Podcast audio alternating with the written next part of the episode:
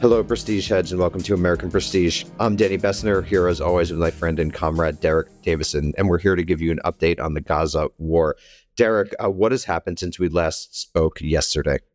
Uh, I guess the big development is that Israel, the Israeli government, has uh, officially declared war against Hamas. Uh, this is not surprising in any sense, given what happened yesterday, but it does augur uh, a much more significant military response from Israel than we've seen so far. Uh, it a declaration of war is um, legally allows the Israeli government to call up military reserves, and the Israeli military, um, a lot of its units are reserve, very reserve based. It's it's a that's a big uh, chunk of the uh, the military.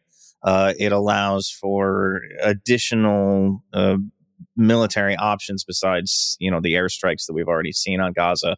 Um, it, it, it raises the possibility. This is something that Benjamin Netanyahu, the successive Israeli prime ministers, including Netanyahu, I should say, have been reluctant to do uh, in Gaza is to go in on the ground.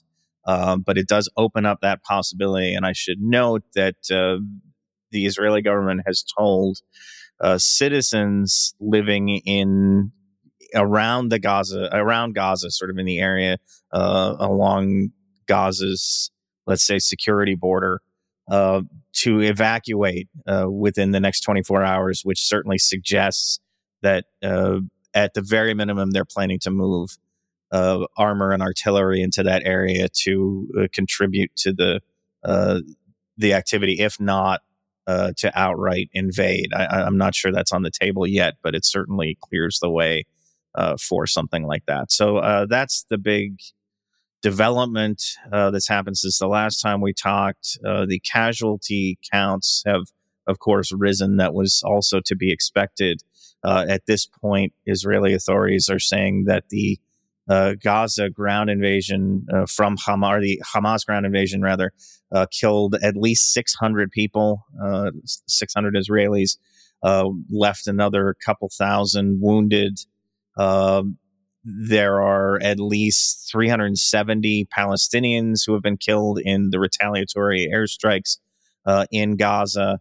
Um, Israeli uh, Israeli officials again, uh, you know, and, and, this isn't confirmed, but they're claiming that uh, their security forces killed some 400 Hamas fighters. That seems high to me, but I have no context for uh, saying it's not accurate.